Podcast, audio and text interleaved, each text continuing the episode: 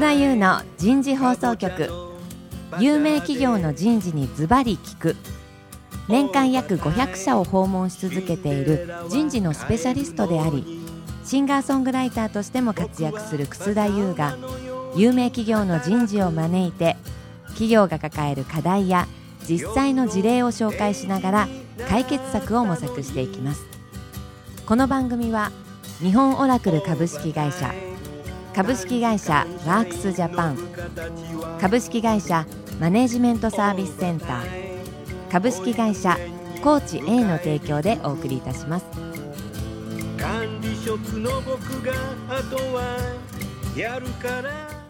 楠田優の人事放送局。皆さんこんにちは。えー、今日は前回に引き続きテーマをリーダーシップブランドの構築になります。今日2回目はリーダーシップの見える化になります、えー、今日もゲストの方をご紹介していきたいと思います。まずサントリーホールディングス株式会社グローバル人事部課長の森原誠二さんです。森原さん今日もどうぞよろしくお願いいたします。はいよろしくお願いします。はいありがとうございます。続きまして日産自動車株式会社人事本部日本人事企画部人事企画グループ担当部長の福武元弘さんです。福武さんどうぞよろしくお願いいたします。よろしくお願いいたします。はいえー、もう一方、スポンサーの株式会社マネジメントサービスセンター事業戦略本部シニアバイスプレジデントの伊藤智子さんです。伊藤さん、今日もどうぞよろしくお願いいたします？よろしくお願いいたします。さあ、早速ですけど、伊藤さん。はい。今日のテーマ、リーダーシップの見える化ですけど、最初に何か解説していただけますか？はい。あの、今、多くの、まあ、人事、あるいはいろんな企業さんで、はい、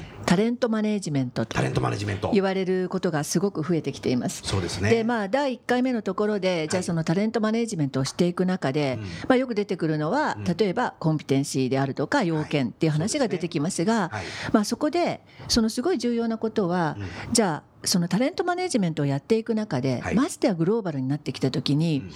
ん、例えば日本のヘッドクォーターから世界中にどんな人材がいるの、うん。うん、どこに誰がいるの、うん。うん、しかもそれが客観的なデータに基づいて分かるの、うん、あるいは自分たちのキーポジションに対してどのぐらいリーダーがレディーになっているの？っていうことが分かるか分からないかっていうことが実はすごく重要になります。そうですね。でそういう中であの私がやっぱり一社すごく長くお付き合いさせていただいている、はい、あの日本のメーカーさんで、はい、最初の問題意識は、うん、日本から世界が見えない。日本から世界が見えない。まあ、つまりそれはどういうことかというと、うんうん、日本の中にもどんなタレントがいるかが僕は掌握はできないと。ましてやその日本から自分の席から海外にどんな人材がいるか掌握はできないと。うん、つまりこれは何かというと、客観的なデータで自分たちの人材について見えてますかと。でそれをよく私たちはリーダーシップのこうダッシュボードと言ったりするんですけれども、うん、まあ、今日は日産さんがいらっしゃるので車のダッシュボードはあのあそこに座ると今そうなんです。そういう意味なんですね。うん、あの今例えば燃料がもうどのぐらい減っているとか、うんうん、っていう要するにあのパネルを見ると車の状態が全部わかる、なるほど。それをもじって私たちはリーダーシップのダッシュボードという。んですけれども結局まあタレントマネジメントをやっていく中で自分たちのリーダー人材がダッシュボード化できてるか。つまりどういうコンピテンシーがとか強いか弱いかとか、うん、あるいはどこにどんな人材がいるかと、うん、まあ、そういうところからスタートするっていうことが実は大事だっていうことが、まあ、今日皆さんとこうお聞きしたいテーマなんですね。ですので、まあ、今日サントリーさんと日産さんいらっしゃっていて、まあ、どうやってグローバルにおいて自分たちの人材が見えるのか、あるいは見えるようにしているのか、そういう辺の取り組みの話が聞けると大変面白いなと思ってます。はいありがとうございます。では早速ですけど日産自動車さん。ダッシュボードについてぜひお話をいただきたいと思います。ダッシュボードはい。えーと、少しあの過去の経緯をですね、はい、お話をさせていただきますと、まあ、アライアンス以降にですね、まあ、1999年アライアンスですけどもその翌年にですね、まあ、これはゴンさんのリーダーシップでですねあのノミネーションアドバイザリーカウンシルと、まあ、社内で NAC と頭文字と NAC と、まあ、いうものを作りました、あのどうやって見えるようにしているか把握しているかっていうと、まあ、NAC をはじめとするいくつかのあの仕組みでですねね、えー、運用しているというのが日産の状況だと思います。まあ、そうでないとなかなか グローバルにですね、えー、と15万人の中から、えー、 high potential person っていうのをですね抽出していくっていうのはなかなか難しいなと。うん、で弊社もすぐにできたわけではなくて、はい、まあ、2000年から十何年やってきてですね、うん。うん、まあ、今にあるというのがまあ正直なところだと思います。トランドエラーしてきたってことですね。そうですね。はい。で2000年当時はですねそのまああのまあナックというようなものが、日本にも似たようなものがありましたし、各リージョンにもありましたけれども当時はまあバラバラにされていたので、当然、えー、と日本の本社からグローバルなえー、おっしゃってるいただいたような、えー、タレントのダッシュボードっていうのはですね、はい、まあ、不完全であったというのがスタートです。うん、はい、でそこをまあストラクチャーを作りまして NAC と一言で呼んでるものもこうレイヤーをこう作っていったんですね。はい、で一つはあのリージョナル NAC と、うん、まあ、例えば北米の北米日産で、えー、 region のタレントどういう人がいるのかとか、うん、えー、 key post は何だ、うん、えー、後継者は、えー、どうなってるんだと、で high potential のじゃあ、えー、選抜育成はどうしていくんだというのを region base でやると。なるほど。でもう一つがあの global functional NAC と、まあ、機能軸ですね、うん、日産自動車は基本的にあの自動車ビジネスしかやっていないので、はい、あの会社組織は基本的に functional 組織になってます。なるほど。例えば開発部門、うん、えー、生産部門購買部門、うん、えー、必要書部門マーケティングセールとか、うん、でその機能軸ごとに、えー、先ほどと同じようなことをやると、えー、人材の、えー、選抜、えー、その人たちの、えー、CDP 育成、あと key post の、えー、 identify と、えー、その後継者の計画と。なのでregion 軸でやってそれを global function 軸で、まあ、縦横でやってそこからある層についてはあの corporate の NAC とまあ、いうのがありまして、はい、えー、また対象者がその region global function NAC でこう絞られていくんですね。なるほど。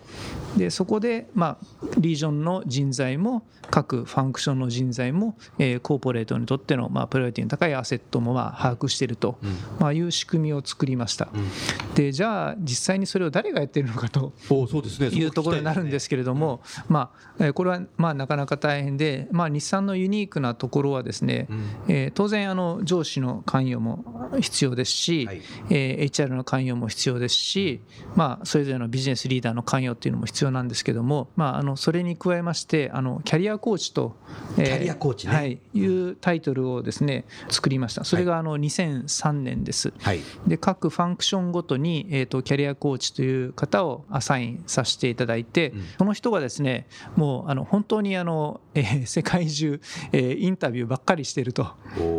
いうことです。担当のファンクションにおいて、でそこで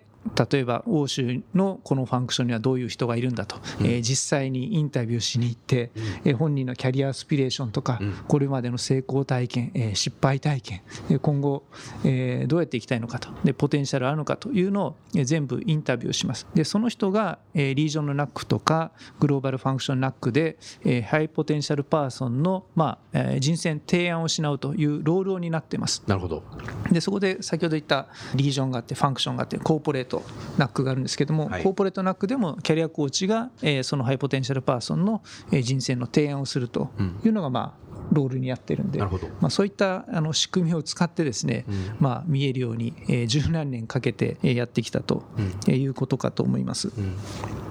あれ福武さんそのキャリアコーキャリア？キャリアコーチ。キャリアコーチっていうのはかなりこう専門的なベテランでないとできないのかなと思いましたけど、はい、あのそれはあれなんですか？ずっともうそのキャリアコーチをその方やるんでそれとも有機的なんですか、えーとですね、まずあのこれユニークなんですけども、はい、まあ、その2003年にキャリアコーチ4名の方になってもらったんですけども、はい、基本はですね、えーと、ビジネス LINE 側から来た人が、ある日突然、えー、任命されたということです。HR の人は1人だけでしたね。なるほど、えー、その各ファンクションのかなりビジネスをよく知る、うん、えーまあ、成功してきた方っていうのを、まあ、キャリアコーチに任命して、まあ、その人がビジネスへの理解というものをバックボーンに人事の経験はなかったですけれども、優秀な人をですね、まあ、選んでいくと。なるほど。でなった後は基本的に、えー、そのキャリアコーチというロールを、えー、されるんですけれども、はい、まあ、その方はかなり各ファンクションで成功してきた方なんで、うん、キャリアコーチでずっと行く方もいらっしゃいますし、うん、まあ、どこかの子会社の社長に行ったり、ロシアの工場の立ち上げだから、えー、行ったりと、まあ、そんなようなあのキャリアを歩んでいる方もいらっしゃいます。なるほど。ありがとうございます。では同じ質問ですけどサントリーさんではいかがですか？はいとまずちょっとグループグローバルレベルと、まあ、国内レベル、ちょっと2つ分けてお話をしたいと思います。お願いします、えーとまあ、グループレベル4万人の、まあ、人材をもとにしたリーダーシップの見える化っていう意味で言うと、えー、一言で言うとまだまだ発展途上だなというのを今日産さんのお話を聞いても改めて思いました。うん、とまあ、あの我々はグループの、まあ、トップタレント、まあ、キーポジションですね。それからそのトップタレントの把握っていう、まあ、グループタレントレビューをスタートしたのがやっと今年です。今年2016年。はい、はい、2016年に、まあえー、ホールディングス、持ち株会社のホールディングス、それから主要会社の、まあ、ウイスキーのビーム、はい、えー、それから、えー、食品の、まあえー、サントリー食品インターナショナルですね、清涼飲料、ね、はい、うん、この3社を中心に、まあ、スタートさせたところです。うん、で、まああのもちろんその中では、先ほど触れたそのリーダーシップコンピテンシーみたいなものをベースにした見える化というのは進めてはいるものの、まあ、いかんせんまだまだ手作りレベルですし、うん、それを支える、まあ、HRIS のような共通基盤というのは基本的にはまだ持っていなくて、そこをどう広げていくのかという、部分がまあ課題でまあ発展途上かなというふうに思っています。一方で、これを国内に目を向けると、やはりそのサントリーの人材把握力、それが見える化されてるかっていうと、なかなかまああの人事の中に知見が溜まってる部分もあるんですけれども、はい、人材把握力っていうのは非常にすごいものがあるなっていうのはちょっと私人事の中にいて思います。で、それぞれの社員の、まあ、あもちろんパーソナルな情報もそうですけれども、どんなキャリアを積んできて、今後どんなふうな動きをさせていくかというのを、驚くほどですね、要因配置型というのは掴んで、それをもとに人を動かしています。で、すごいですね。はい。で、まあ、ここはですね、ちょっと、あの、なかなか伝えにくい部分ではあるもののサントリーの強みの一つで、私はそこはですね、えっと、先ほどの福武さんのお話ともちょっとかぶるんですけれども、人がやはり動く、事業を、それからまあ機能をまたいで動くっていうのがサントリーの一つの特徴なんですけれども、はい、そこにやっぱりあるのかなと思っています。うんうん、ですので今人事で我々みたいな仕事をしている人間も基本的には事業もしくはまあ機能を経験してきてますし、えっと逆にですね人事だけがそういう人の把握力が高いかというとそんなこともなくて、はい、各事業のトップもしくはえっとキーマンみたいな人はやっぱりそれぞれのいろんな経験をしてきてますので、はいまあ、あの、よう人のことを知っています。はい。で、まあ、そういったところと、まあ、人事が一緒になりながら一人一人のキャリアを作っていく。まあ、そこにこう、今、まあ、国内の社員でいうと、まあ、6000人から7000人っていうのが一つ、数として塊いるんですけれども、はい、そこの個別情報が積み上がっているというのは、うん、我々の中での、まあ、ある意味一つの見える化なのかなというふうに思っています。なるほど。ですので、まあ、我々の今後のチャレンジは、はい、まあ、そういった仕組みで回していかなきゃいけない部分と、うん、サントリーならではのまあ良さですかね、こうしっかり把握していくという、この2つをどう回していくかということでして、例えば地道なところで言うと、まあ、いろんなこう選抜研修であるとかそういったところに、まあ、経営陣を巻き込んで実際顔を見てもらう。で、我々が、まあ、あの人事が、まあ、いろんな拠点を訪問していったら、まあ、そういったところでもちゃんと幹部社員と話をする、ということもありますし、やはり気になるのは人材をどう動かしていくのか、国内、海外、えもしくはその事業機能をまたいだ移動をある程度しっかり実現し、意思を込めて実現していく中で、お互いのことを知っていく、人に対する関心が高まる、ひいてはそこでまあ人が育っていくっていうことができるんじゃないのかなと思っていまして、まあ、その仕組みと個のところをこう両立させていくのが我々の今チャレンジかなというふうに思っています。ありがとうございます。伊藤さんお二人の話を聞いていていかがですか？あの一つまずその人材を見つけていくところっていう部分のところで、両方の会社に共通しているなっていうのはやはりビジネスを知っている人がやっていると。あなるほど、ここは大きいなと思います、ねうん、別に人事がっていう人事だけがやるんではなくて、うん、で今どこの会社でもすごくテーマになっているのは、まあ、それが戦略人事と言われたりしているゆえんだと思うんですけれども、どうやってこう本当にビジネスを分かってるかとか、そのまあ、会社の仕組み、まあ、要するにまあ、ビジネスのコンテクストが分かってるかっていう、はい、そこにまあちゃんとあの分かってる人間が見ていくというところがすごくポイントだと思いました。で逆にあの私サントリーさんと日産さんの両方にお尋ねしたいのは、はい、まあ、こういうその人材をこう把握して、うん、で実際に、まあ、私たち DDI の考え方ですですと結局ビジネスのミーティングと同じぐらいタレントに関するミーティングをどのぐらいそのレギュラーに真剣点に時間をかけてやってるかっていうことが、まあ、すごく重要だと。なるほど。つまりそのタレントレビューというのは、年間のシングルイベントではなくて、例えばこういう会議があった時に、ビジネスどうするって話し合いをするのと同じぐらい、タレントの話をしているかと、そこはすごいポイントなんですね。であのまさしく私の知る限りではゴンさんはそれをしてらっしゃるというふうに、あの噂ベースですけど見てるんですが、まあ、逆に言うとサントリーさんも私驚いたのは、うん、6000人から7000人の人材が把握できてるっていうのはこれやっぱり相当のことだと思うんですね。なのでそのそういう意味で、うん、あのこういうタレントの情報を持ちましたと、うん、じゃあそのタレントレビューとビジネスミーティングとのその、まあ、かけてる時間とかですね。その辺のところが言える範囲でどういうふうにやってらっしゃるのかっていうのは興味深いなと思ってます。はい、福武さんいかがですか？はい、ありがとうございます。えっとまずですねあのちょっとご質問の前にあのゴンさんがですね、うん、えーと、リーダーはどうやって生まれるんだっていう話をしたことがあってなんかこうイメージだとこう添付の差異があるようなイメージがあるんですけどゴンさんそう言ってなくてですねあの生まれながらの施設ではリーダーはあの育たないと、うん、でやっぱりあのリーダーっていうのはその後作られるものであってあの誰かが助けなければいけないんだと、まあ、こうクリアに言ってるわけですね、うん、まあ、なのでトップのコミットメントは非常に高いというのがまずお答えになります、うん、で具体的にじゃあどれぐらいということなんですけれども、まあ、先ほど少しお話をさせていただいたあのコーポレートナックっていうのはあのマンスリーで開催されてます、はい、月に1回もうそのあの人のことだけでえー、ゴンさん含めあのゴンさんも入る。エグゼクティブメンバーが入ります。やっぱり噂だけじゃなかったね。なかったですね、うん、っていうのがあります。でまああのコーポレートナックというレベルではそういったことをマンスリーでやってますし、まあ、あのゴンさんは出ないんですけども先ほど言ったあのグローバルファンクショナルナックとか、はい、えー、リージョナルナックっていうのは開催されますので、はい、そこでは各ファンクションのトップがですね当然あのリーダーシップを発揮してるわけですね。例えば各ファンクションのヘッドと HR だけでなんか密室でやってるかというと全くそんなことはなくて、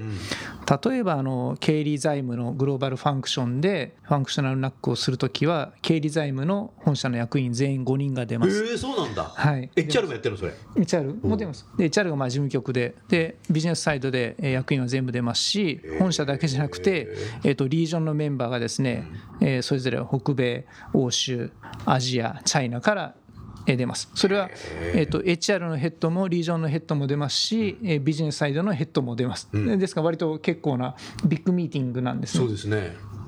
でもそれを一つ一つですねあの先ほど言ったハイポテンシャルパーソンの、えー、ノミネーション。でハイポテンシャルパーソンの、えーと、CDP ですね、うん、あとは、えー、キーポストの、えー、サクセッションプランっていうのを、まあ、あの論議してますんで、うん、ま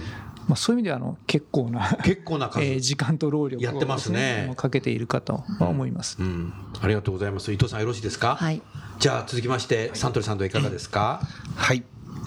ちょっとこれ日産さんの後だとお話ししにくいですね。はい、であのまずえーと、仕組みという意味で言うと、まあ、先ほど申し上げたタレントレビューであるとか、はい、えーとまあ、あとはその人材に関する委員会みたいなのを、まあ、あのそれも含めて持ってまして、うん、えー、そういったところで話す場というのはあります。うん、ただ、まあ、オフィシャルな仕組みとして人材に関して、えー、オープンに議論をするある程度という場がどれだけあるかというとまだまだやっぱりそこはえーと、グローバルではもちろんありますけれども、はい、あの海国内を中心に目を向けた時には足りない部分かなというふうに思います、うん、ただじゃあ一方でその人材に対する話が全然されてないかっていうと、うん、そこはかなりされてる部分はあるかなと思ってまして、はい。はい、一つはやはり先ほど申し上げた、えー、いろんな仕事を経験してなしながら育っていくっていうそのサントリーの、うん、えー、文化、組織風土が成り立っているのは、はい上司マネージャーもしくは先輩がそれぞれの経験を自分の言葉でいろんな人たちに伝えてるっていうところはあると思うんですね。はい、で俺はこんな経験をしてきた、うん、えー、君が今後こういうふうになっていくためにはこういう経験が、というのを自分の経験もしくは人脈なんかをフルに使いながら時にはこういろんな人の話を聞かせてあげる場も作ってあげながら、というのをやっているっていうのを、まあ、もちろんあのお酒の場が入ることもありますけれども。なるほどあのそこは、えっとな るほどなるほど。サントリーさんらしいねそれは。あるかなというふうに思います。なるほど。ですので、まあ、ただあのそういった場をですね、えっと、やはり意識的に作っていく、まあ、リーダーシップという文脈がやや階層が広くなるかもしれませんけれども、やはり一人一人のキャリアを単にキャリアだけにとどまらず、ビジネスマンとして、もしくはその会社生活の中で何を実現していきたいかっていうのを話し合うっていう場を作る仕掛けはしてまして、我々キャリアビジョンという制度を、まあ、1年に1回そこはしっかり話しましょうと。はい。ということですね。そこは単に自分が何をしたいということではなくて、どうなっていきたいのか、何を実現していきたいのかというのを、まあ、話をしていくと。えー、という意味合いの中でこういろんなラインいろんな階層で、えー、人に対する話がなされ、うん、それが伝わっていくっていう、まあ、そういったところをしっかり強化していきたいなというふうには思っています。はい今の話聞いてるとサントリーさんではこう無意識的にも意識的にも結構人と人がダイアログするカルチャーっていうのがかなりあるように思ったな。あありがとうございます、あのー、それは勤務時間中も、はい、夜飲みながらも、はい、これを言うとあの家内に怒られるかもしれませんけれども、はい、家内も聞いてますね、はい、よく言われるのが、え会社行ってから、うん、え会社が終わって、会社の人と飲んで、あなた一体会社の人とどれくらい一緒に過ごしてんの？会社の人と一緒にっていうことはまあ言われたりします。もちろん意識して社外の人と一緒に過ごすっていうのももちろんやっていくってことはありますけれども、ね、この番組の出演もそうですもんね、うんはい。まあ、あのそこはあいい部分も悪い部分も含めて、まあ、サントリーの特徴かなというふうに思います、はい、なるほどね、はい、うん、ありがとうございます。伊藤さんい今のでよろしいですか、はい、あともう一つその、うんこのタレントマネジメントの中で、はい、まあ、例えば日産さんでもあの驚くほどきちっとそのタレントに関する、まあ、ビジネスミーティングが行われていると、うん、でまあ、サントリーさんでもさまざ、まな話が行われていると、はい、でも私たちみたいなコンサルタント会社からもう一つそのお聞きしたいのは、うん、人の問題を語り合う時って、はい、どのぐらいそのデータの確実性とかですね客観性とかですね、うん、で結局あのいろんな会社さんでこういうタレントレビューの問題で、やはり次に課題になるのは一人ずつはいろんなことを言うんだけれどもそのデータ例えばインタビューデータのファクトですとかあるいはそれがどのぐらい事実に基づいているものなのかとかやっぱりそのデータのクオリティっていうのが実はすごく大事で、だからその辺のところはどんなふうにまあ担保したりあるいはそういう情報についてはどういうようなその人材に関するデータをの精度を例えば日産さんはかなり試行錯誤しながらなので、まあ、そういう形で磨かれてきてることもあると思うんですね。まあ、そこを少しあの HR の方は皆さんお聞きになりたいんじゃないかと思うので、お話しいただければなと思います。なるほど。森原さんいかがですか？はい。これもなかなか難しいご質問ですけれども一つはやはりその評価軸をしっかり揃えていくっていうのはまああると思うんですね。それ共通言語で話していくということなんだと思います。であとはちょっとまあややソフトな話になりますけど足元に目を向けた時にやはりその共通のまあ、知り合いと言ったら変ですね、その人物をもとに話をしていくっていうのは、私は一つすごく精度の高い方法かなと思ってまして、誰々のようになれる。可能性がある、うん、誰々みたいな仕事のアウトプットが出せるっていう、そういう人をベースに人を語るっていうのは、まあ一つ切り口としてはあるんじゃないかなというふうに思います。うん、はい、ななかなか難しいですね、うん、はい。ありがとうございます。福武さんいかがですか？そうですね。あのどこまであの客観的かっていうのはやっぱり難しくて、あの今後のチャレンジの一つにもなってますね。我々のアセスメント能力をいかに上げていくかっていうのは一つの次の課題になってます。はい、なので現状あの何をやっているかというとですね、はい、まあ先ほどのあのいろんなレイヤーのナックでもですね、まあ、基本はあのキャリアコーチが先ほど言ったように、え面談をして、で共通のまあ物差しでもっと、えプリミティブなこと言えば共通のテンプレートで、えー、同じ、え様式にして、えディスカッションをするようにしてます。うん、で加えてあの先ほど言ったように、まあ、人事とあのビジネスリーダーだけでやってるんではなくて、うん、各リージョンのファンクションのヘッドも出ますからそこでですね結構ですねあの、えー、本当個人個人についてですね彼はどうなんだっていうのを本当にグローバルなメンバーがいろんな方向でですね、うん、意見を言ったり事実を言ったり。でそれを各ファンクションのヘッドはですねあの Oh. 結構聞くんですよね、どどうなんだ彼はと、意見言ってくれみたいな、でその結構ファクトベースっていうのは人事が作ってないデータなんですけど割とあのなんか定性的なんですけど大事なところで。なるほど、えー、っていうのは片やあるかなと、HR としてはあのあのアセスメントの専門性とかデータの客観性を高めつつただそれだけでやっぱりうまくいかないような感じがしていて、きちんとビジネスリーダーとか関係者が集まって、えーまあ、定性的なことも含めて、えー、その人を論議していくっていうのは結構まあ両方大事なのかなという気はしてますね。ありがとうございます。森原さんいかがですか？あのー、今のお話を伺ってるとやはり改めてそのきっちり仕組みで回す部分と、うん、まあ、訂正もしくはソフト面ですね、うん、えー、というところで回していく。その両輪ををどうバランスさせる、ね、もしくはこうシンクロさせる、うん、じゃもしくはこうスパイラルアップさせていくっていうことですかね、うん、というのが大事なんだなというふうなちょっと、感想を持ちました。そうでしたね、はい、ありがとうございます。さあじゃあ、あの森原さ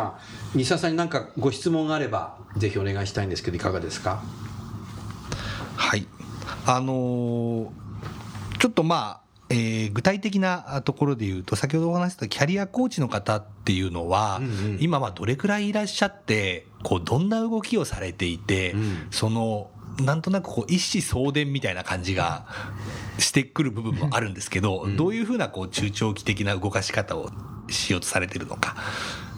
どうそのまあ知見を伝えていくもしくはこう広げていくというあたりをちょっと聞かせていただけるとお願いします。なるほど、わかりました。あのまずあの何をやっているかというとですね、先ほどあの申し上げたように、えっ、ー、とひたすらの 面談をしているというのが本当のコアな、うん、え仕事内容になります。うん、ですからあのほとんど席にいないとなるほど。いうことですね。でそれはあの国内だけじゃなくて、まあ海外も含めて本当に、えインタビューをやると、でそれをあのビジネスリーダーとあと HR とディスカッションすると、まあいうのがまあ日々の動きになりますね。で今はあの4名おりまして、まあ、1人の人間があの基本は1つのファンクションを見るんですけど、まあ、小さなファンクション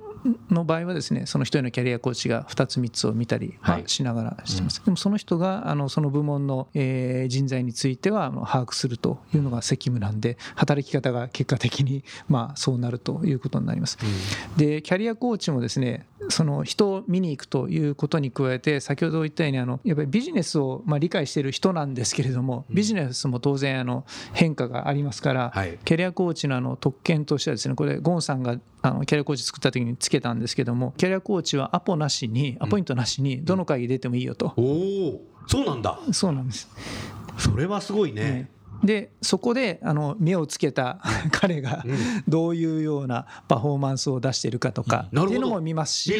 あとビジネスがあこういう動きになってるんだからと。じゃああのタレントプールとしてとか、え要件としてはこういうことも考えなきゃいけないんじゃないかっていう、まあ、ヒントを得たりとか。なるほど、まあ、そんなことをしてますね。でキャリアコーチ自身も、まあ、あのキャリアコーチってポスト自体もキーポストなわけで、えご質問いただいたところは、うん、まあ、そこ自体のサクセッションプランというのも当然あります。なるほど、はい。よろしいですか？森原さんありがとうございます。では逆にあの福武さん森原さんに何かご質問ありますか？そうですね。あの我々もですね、まあ、先ほど申し上げたようにこう十何年かけて、まあ、ここに来てただまだまだ多くの課題を、うん、えー、抱えているという状況なんですけどもあのサントリーさんにおいてこう何ですかねリーダーシップ開発とかに関してなんかロードマップみたいなものっていうのは何か論議とかってされてらっしゃるんですか？まあ、我々も気がつけば今ここにいるわけで、はい、あのそんなに、えー、聖地華麗なものがですね、うん、あったのかというとそうじゃなく、うん、トライアンドエラーでまさにやってきた部分もあると思うんですけれども。うん、なるほど。あのありがとうございます。大きなマイルストーンというか、はい、メルクマールとしては、やっぱりその今4万人の従業員の中からどうタレントを発掘していくかっていう仕組みに対しては、仕組みの点では、えっと、非常に大きな課題があると思ってまして、それは例えば役員の構成、えー、例えばその、えー、リーダー層の、まあ、中での、まあ、構成みたいなところを考えたときに、まだまだそこに4万人の中から広く登用していくということに、えー、改善していくポイントはあると思ってまして、そこがまあ、あの、一番キーになる課題かなというふうには思っています。うん、なるほど。はい。ありがとうございます。さあ、それでは最後に伊藤さん、何か締めていただけますか？そうですねあの各社さんさまざまな取り組みをされていて、はいはい、私すごく今日の中で一つまず印象に残ったのはやっぱりリーダーは、はいその最初からそういうふうに生まれてくるものではないという。でここってそのすごくタレントマネージメントを考える上ですっごく重要なキーワードだと思うんですね。はい、中にいらっしゃるじゃないですか、要するに生まれながらだとか、生まれながらだとか、そのもうこういう性格の人間だったら成功するとか、でそれはやっぱりもう全然科学的じゃなくて、そもそもあの何回もこう話が出てますようにも今ビジネス変わってますし、そうね、でそういう中でやっぱりリーダーはちゃんと組織的にシステマティックにやっぱり作っていくものであると、やっぱりそこがまずベースにあるからこそダッシュボードっていうものがあるな。なるほどそれからもう一つは、やはりそのビジネスが動いているので、その日産さんがおっしゃってたようにいつでもどこでもその人の仕事ぶりを見れる権利があると、つまりやはりそのフェアネスというか、オープンネスというか、そういうところを見ていく時には、そのショットで本当にその時に主観が入らずその人はどういう仕事をしてるのかっていうデータ、これこそ本当に今大事なデータなんだろうなというふうに思いました。はいあの大事なことはやはりそのショットでいつでも会えるでそこですごく重要なタレントのデータっていうのはその場でその人がどういう仕事をしているのかその目で見えるビヘイビアつまり言動の情報っていうのがいかに重要かっていうことがお二人の話から聞いていてよく分かりました。ありがとうございました。それでは、えー、時間になりましたので、今日の番組は終わりたいと思います。今日ご出演いただきました、サントリーホールディングス株式会社森原さん、それと、えー、日産自動車株式会社の福武さん、そして最後に株式会社マネジメントサービスセンターの伊藤さん、3人の方、どうもありがとうございました。どうもありがとうございました。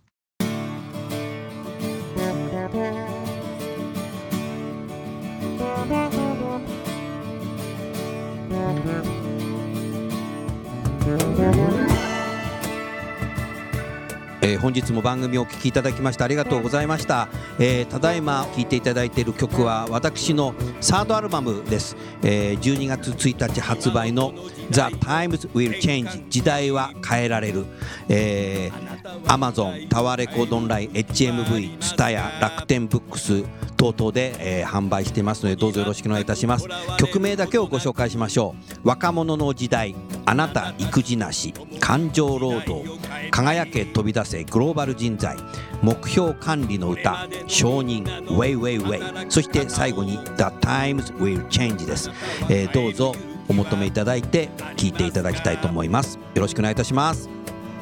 過去に全くとらわれることなく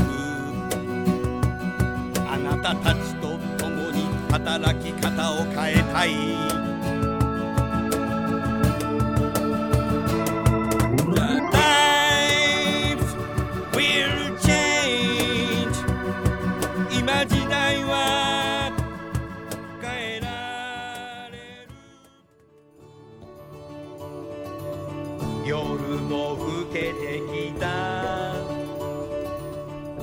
今回のお話はいかがでしたか？